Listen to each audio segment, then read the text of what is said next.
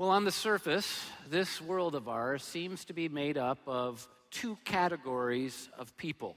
Two categories the haves and the have nots. Those who seem to be the most likely to succeed, to get ahead, to have the opportunities, and then those, and it's usually the majority of us who feel this way, who are the least likely.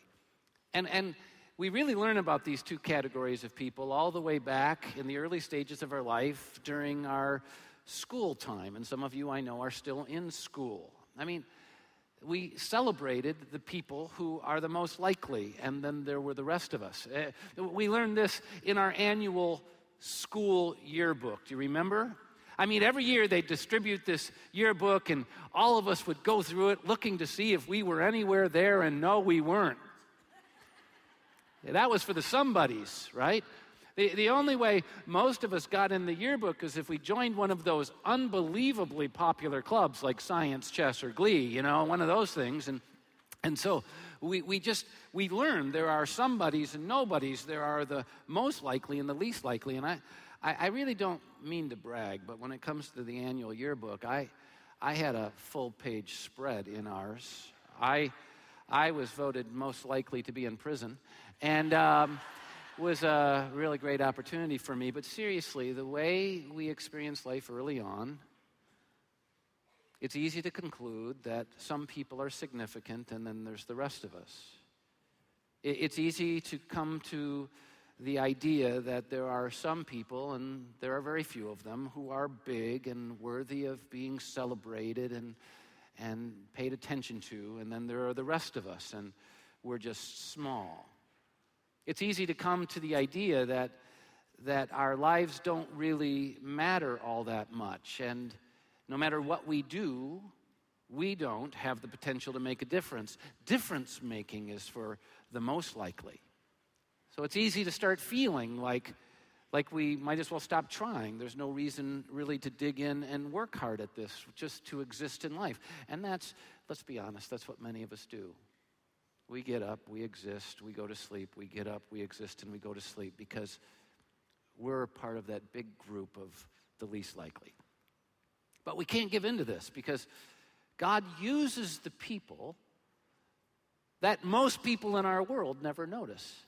That's who God uses. God is not looking for those who are in the yearbook as the most likely. God is looking for the people he made to do simply one thing to trust him. And when they trust him, they become the most likely. And a great example of this is seen in a guy we know as King David. Now, we know him on the back end of his life, and so we see him as one of the most likely, worthy of celebration. He's the one in People magazine, right? I mean, this is the guy that killed Goliath the giant. This is the guy that they sang songs about. Saul killed thousands, but he killed ten thousands. This is the guy who became such a great king in Israel that every other king was compared to him. He's the most likely, right? No, no, he wasn't the most likely. He was the least likely. Saul messed up, and so God told one of his prophets, Samuel, that he needed to go and anoint another king, and that this king was going to come from a guy named Jesse's family. And so Samuel went and said, Jesse, bring all your sons, because one of them's going to be king. And he brought all of his sons but one, David, little shepherd boy. Even his dad didn't think he had the stuff to be king. His dad wouldn't even sign his yearbook picture. That's how messed up this guy was. And, and, and so he wasn't even invited to the party. And Samuel shows up, and one brother after another looks like a king. I mean, they have the stuff. They're the most likely. And Samuel keeps going, This one, God. And God said, No. This one, God. And God says, No. And finally, Samuel says, do you have any other sons? And Jesse goes, Well, yeah, but you know, I mean, I wouldn't want to be in a country where he was king. And Samuel says, Bring him. And he brought him, and God says, That's the one. God's not looking for the people this world thinks are the most likely. God's looking for the people who have the right heart, who trust Him, likely or not. In fact, look what he says to Samuel in 1 Samuel 16, 7. The Lord said to Samuel, Do not consider his appearance or his height. He was talking about the sons that look like kings. I've rejected those guys. The Lord does not look at the things man looks at. Man looks at the outward appearance, but the Lord looks at the heart. God's yearbook is going to look very different than our high school yearbook or college yearbook. Because God's not looking for the ones the world celebrates, God's looking for the ones that have the heart of David. And that's where Esther comes in. In this series, The Unlikely Heroes, we are going to be looking at characters whom we would never believe could become the heroes, but these are the people God uses. And the reason it's important for us to understand that is because we are those people. And God's looking to use us. And all we have to do is what they did trust Him. This weekend, we're starting with a woman named Esther. And some of you might not even know this. There is an Old Testament book, an entire book in the Old Testament called Esther. It's her story. And I'm telling you, it's a great read. You should read it. To which you're going, well, where is it in the Old Testament? Google it. I mean, really, find that book, Esther, and read it. I can't tell you the whole story, but I, I need to give you the synopsis so that we can learn from her. She was a Jew in a world that despised the Jews. She was seemingly born in the wrong place at the wrong time with no luck at all. Israel, the Jews had been defeated, and many of the people of Israel had been taken as captives into these worlds where not only were they not respected, but they were despised. And that's the world Esther was born into. But it got worse for her because she then lost her parents. She was orphaned. And one bad thing after another, her life so messed up, it appeared, that it would have been easy for her to believe that her life didn't matter, that she was one of the insignificant, the least likely, the small people of the world, that, that even God deserted her. I mean, come on, look where he had her born, and look what he did with her parents. He must not care about her either. But she didn't allow herself to go there, as so many do. And because she kept trusting in God, no matter what happened in her life, what her experiences, God ultimately used her to save all of his, his people in this foreign empire. She, the most unlikely of people, a little orphaned girl, becomes the heroine of the story, the unlikely hero. But of course, she didn't do it alone. And you need to know one of the reasons the most likely ultimately don't accomplish what we think they should is because they think they're so good they can do it alone. But that's not true for anyone. And Esther certainly knew that. She needed someone.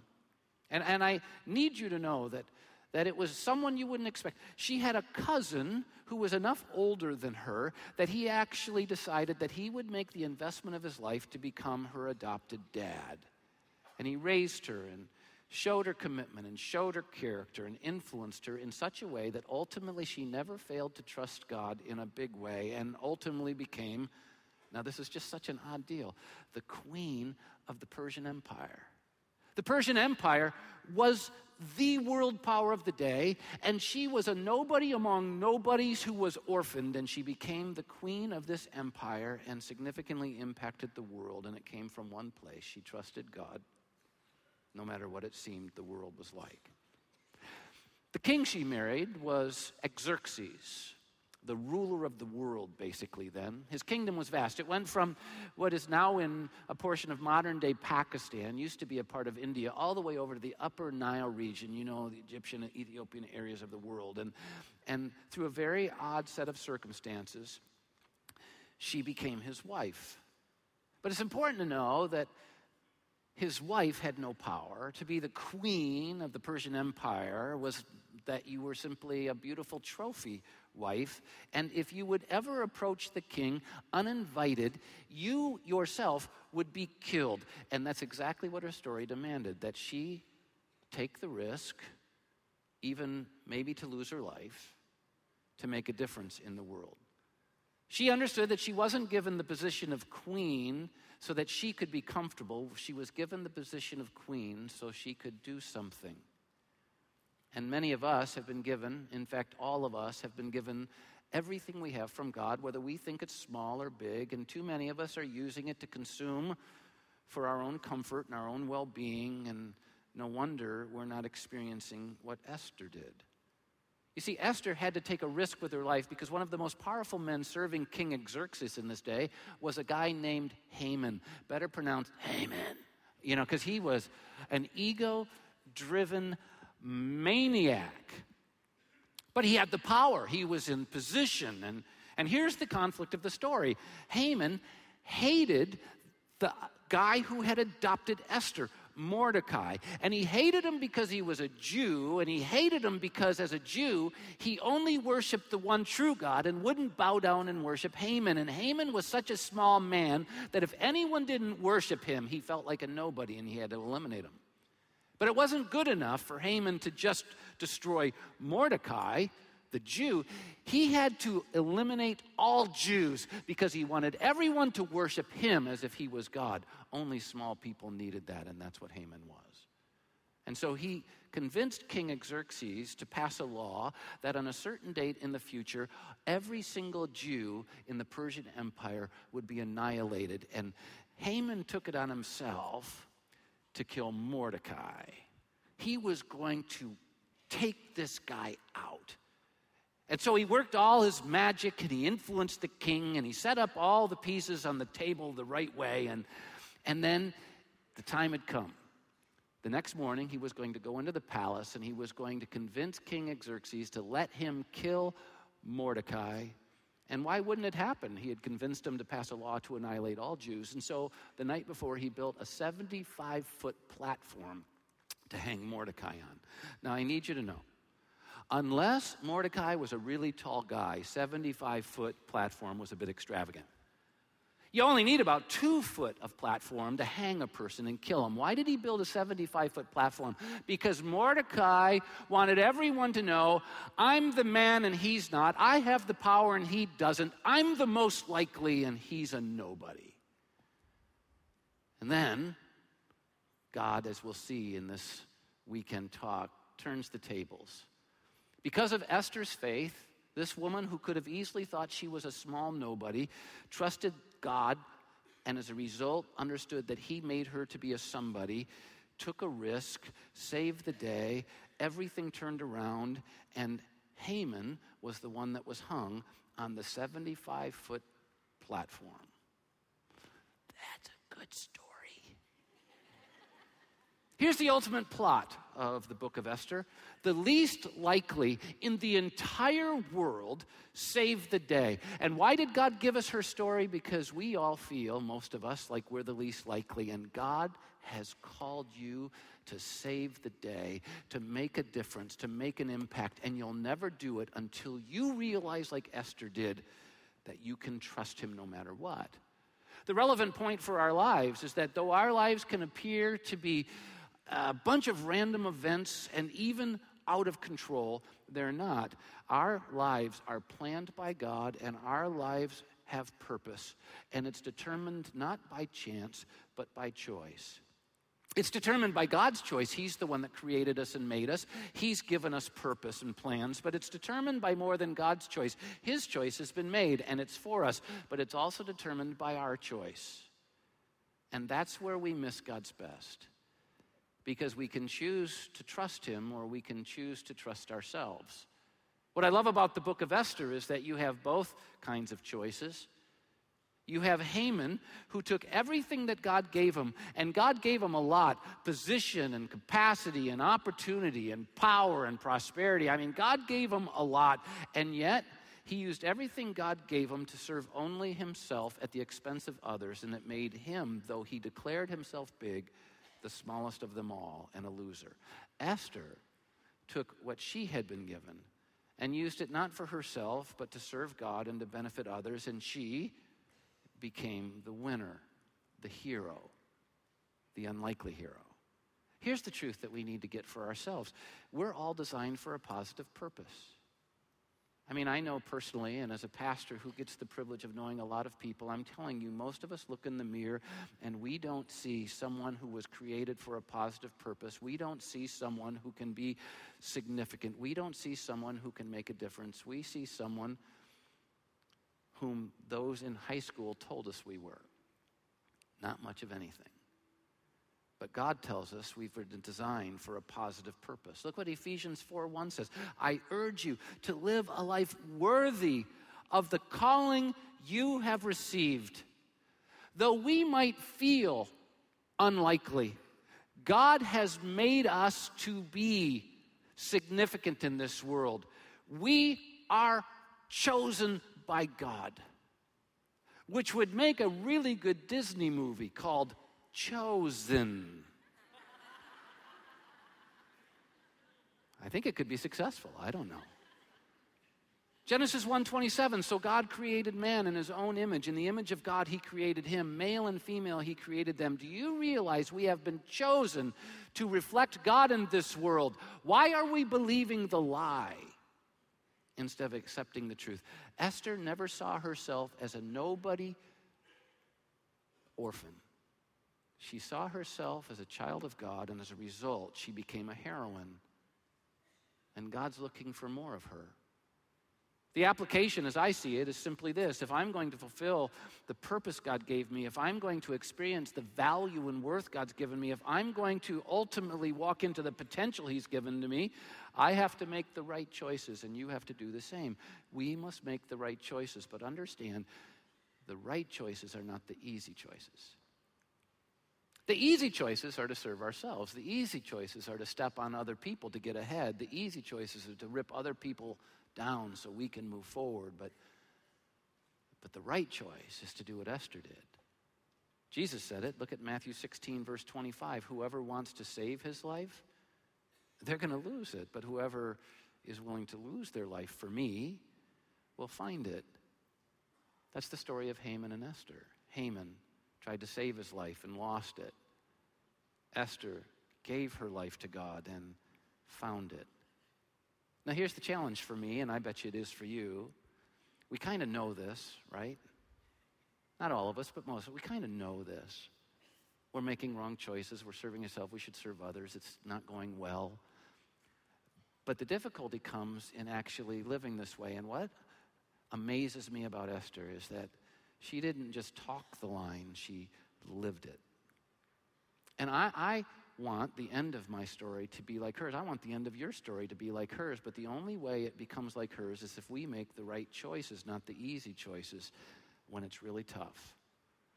And so I believe the reason God gave us this book about her story is because He wants us to learn from her the principles that are required to make the right choices. And so important are these principles that I get from her in my life now that they've become the foundation of my entire prayer life, my prayer journal. It's centered on these principles I'm going to share with you right now. Now, that doesn't mean I always do right. I do wrong a lot, but it's only because I walk away from these principles instead of living by them. What are these principles that she lived on that helped her to make the right choices in a very difficult world? The first one was this she never lost sight of fact that God is always in control. God is always in control, always, even when it seems the world is out of control. Here she was in this world where everything was spiraling out of control. She became queen. It seemed to be all going so well. And then a law was passed that was going to wipe out all Jews. And her cousin, adopted dad, said, You have to go fix this with the king. And she says, I can't. He'll kill me. He hasn't invited me in. He says, You have to go. In fact, look at how it's spoken in the word Esther chapter 4. I'll begin with verse 16. Mordecai says, Go uh, to her, you've got to go. And she finally says, Okay. And Esther says, Go gather together all the Jews who are in Susa and fast for me. This is one of the four big cities in the Persian Empire. It was the winter retreat for the king.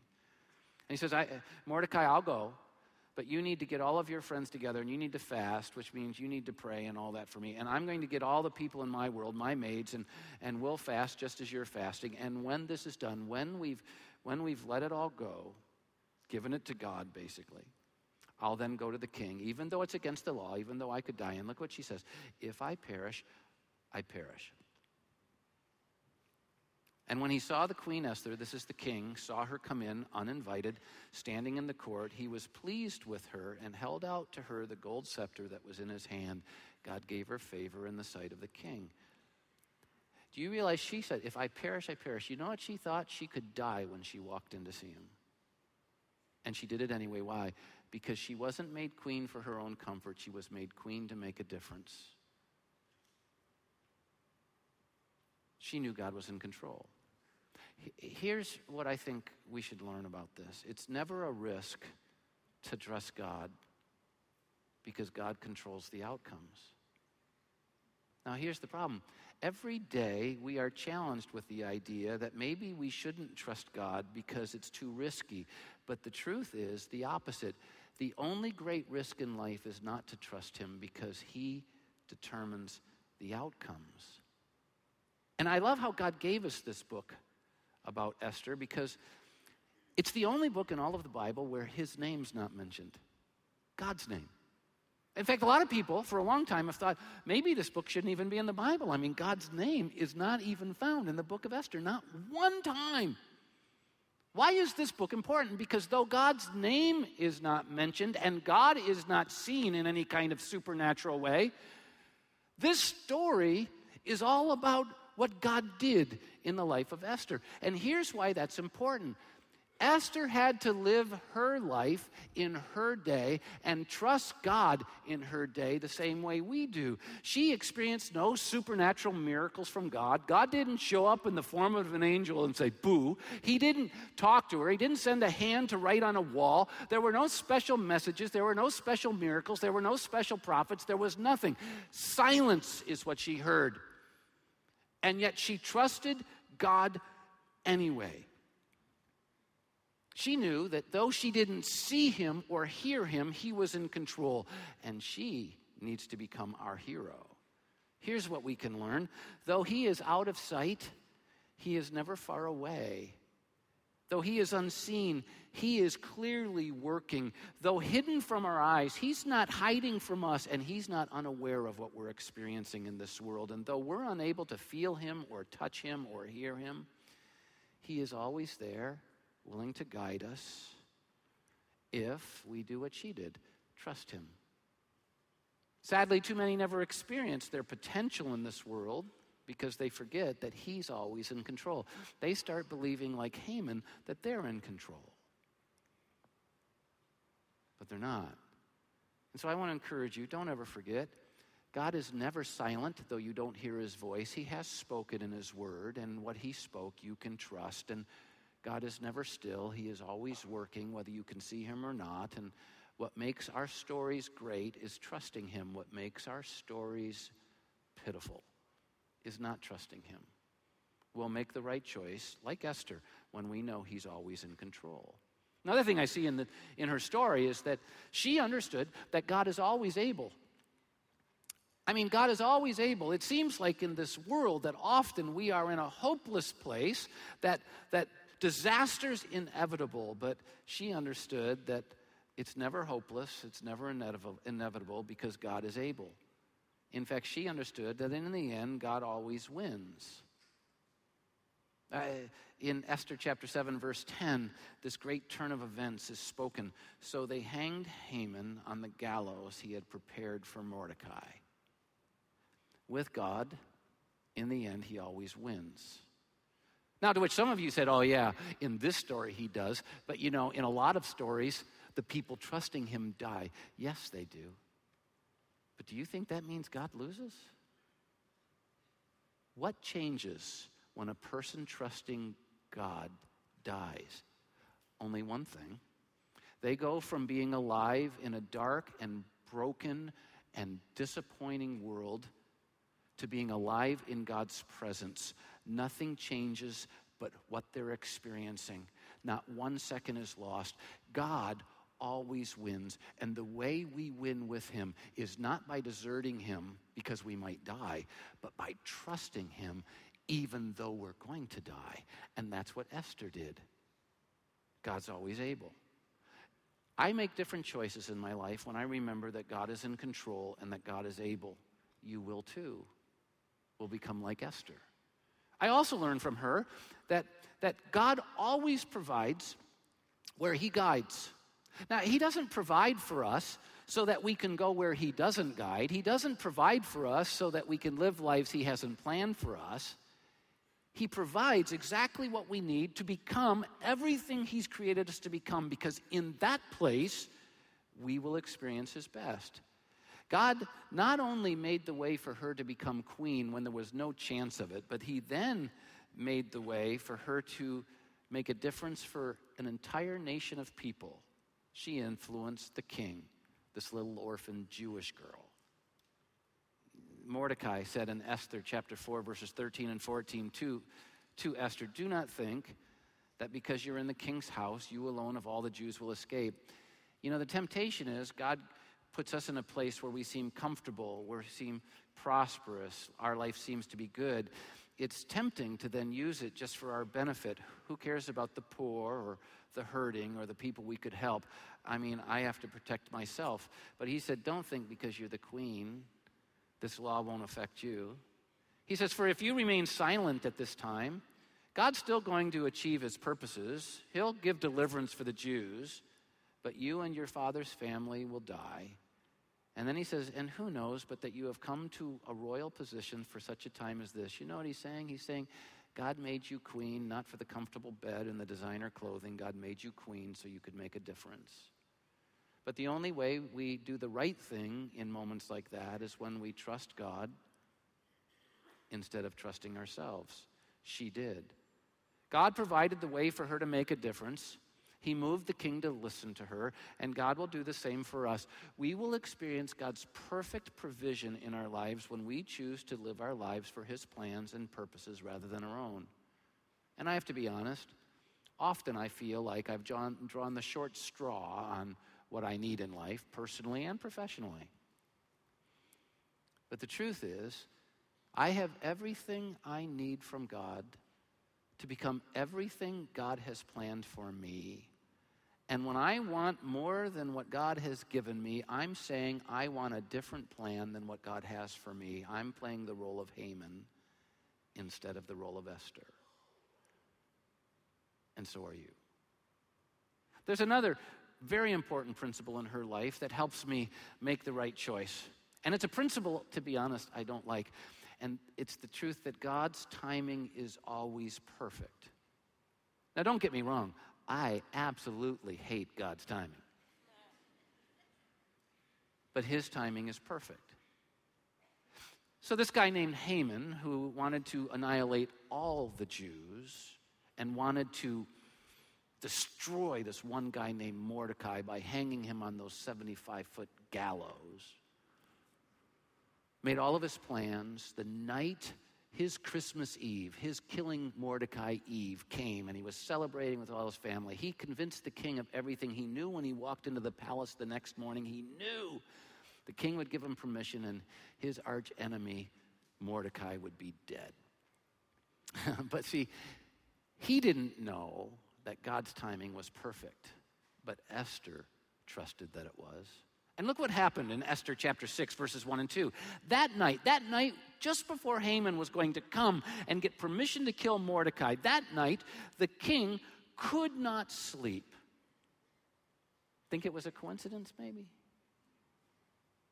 So he ordered the book of the Chronicles, the record of his reign, to be brought in and read to him. Now you have to put it in context. You have to understand. They didn't have Ambien or Tylenol PM. So he had to have them read the history of his reign. That's how boring it must have been. And, and, and they would read his history and he would go to sleep.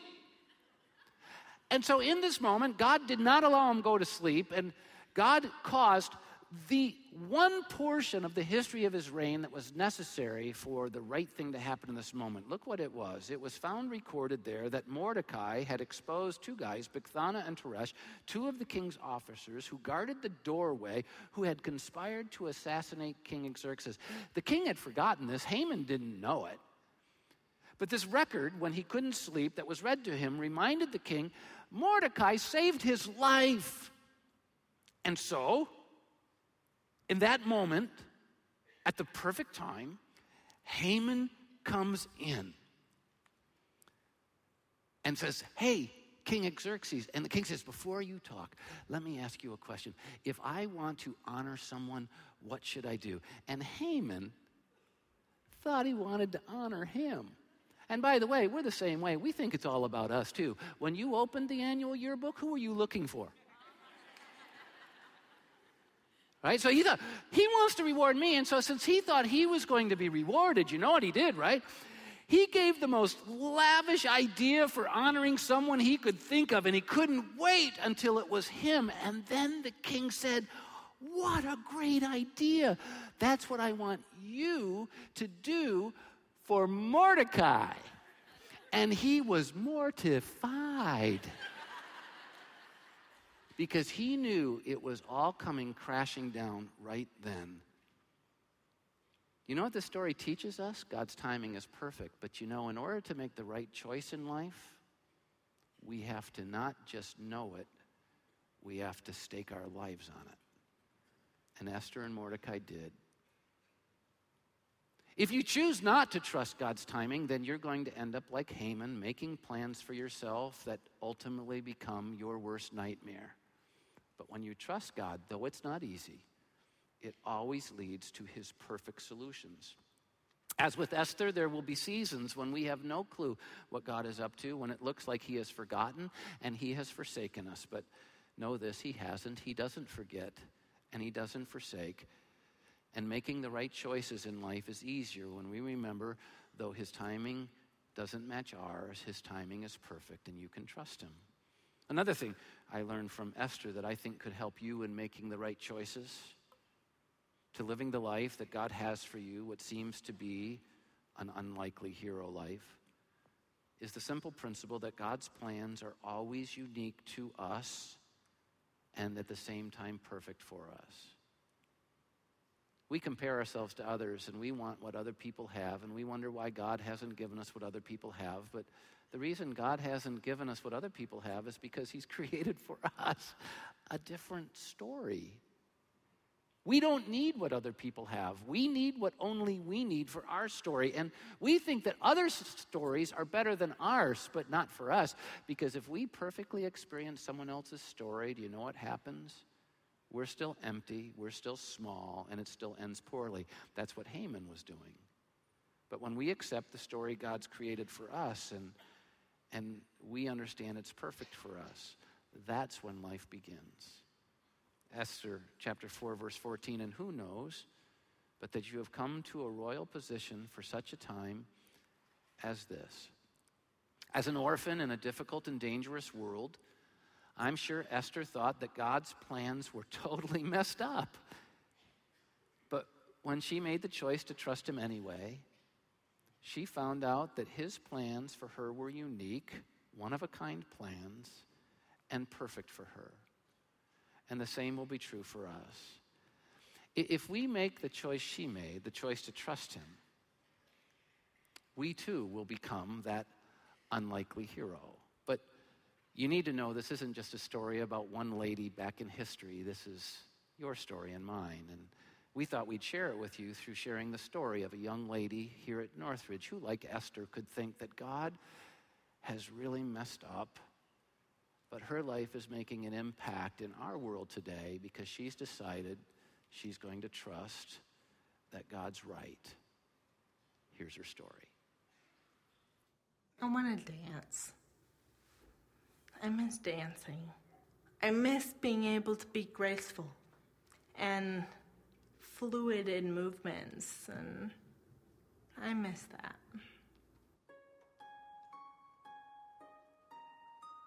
My mom said the first sign that she saw was that I was having trouble on a pair of um, skates. By that time, I, I was five, and my older brother was 12, and he had already been diagnosed. And they had told her, Do you have other kids? She said she knew right away when she saw me on the skates. It is a form of muscular dystrophy, but it, it kind of stands alone because it's a neurological based disease. It's not a muscle wasting disease.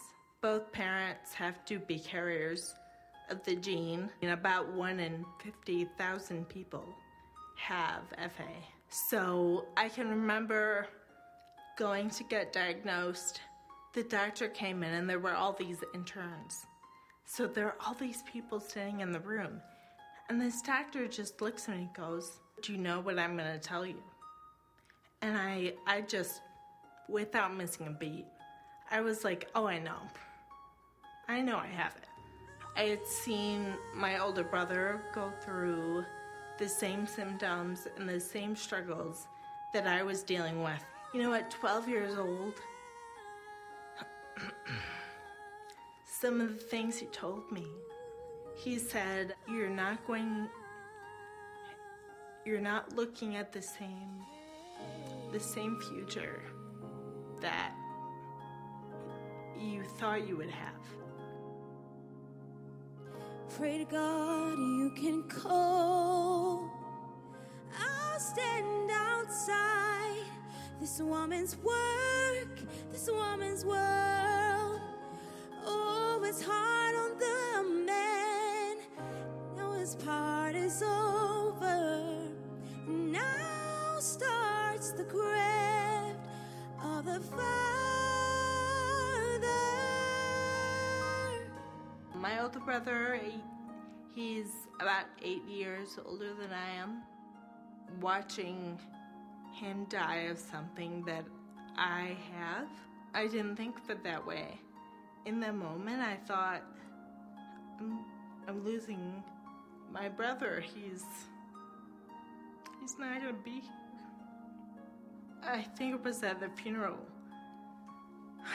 was the first time that I really I could see in other people's eyes that they were looking at me almost with a time clock, like how will Robin fare? You just get to the point where, okay, God, I'm gonna trust you on this one. I, I can't wrap my head around what God's plan was with the timing of that, but one day I'll understand. I should be crying, but I just can't let it show. I should be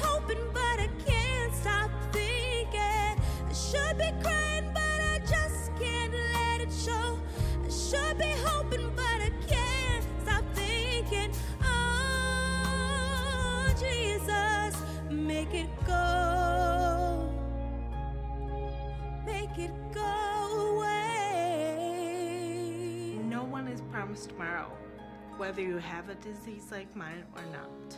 If I live to be 70, if I live to be 40, if I live to be 30, that does not shave off any time of eternity.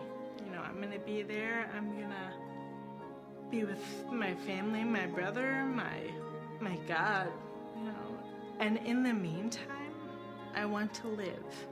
I want to fight for what God wants me to fight for. I want to follow the opportunities that He sets in my path. God is big enough to bring each of us, any of us, that are willing to trust in Him. He's willing to make us big enough to handle the job.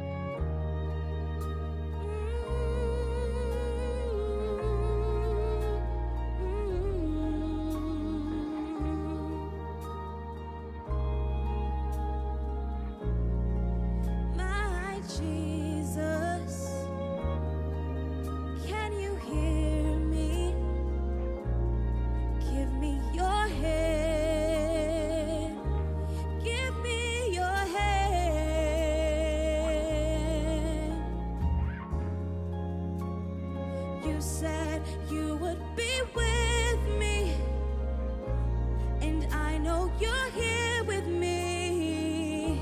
So give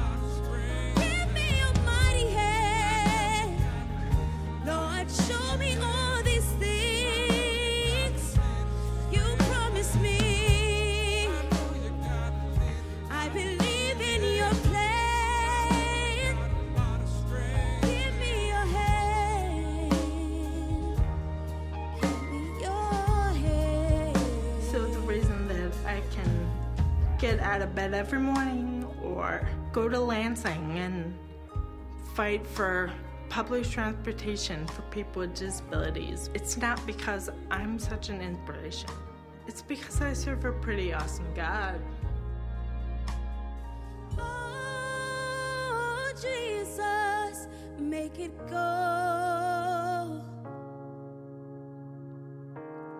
Just make it go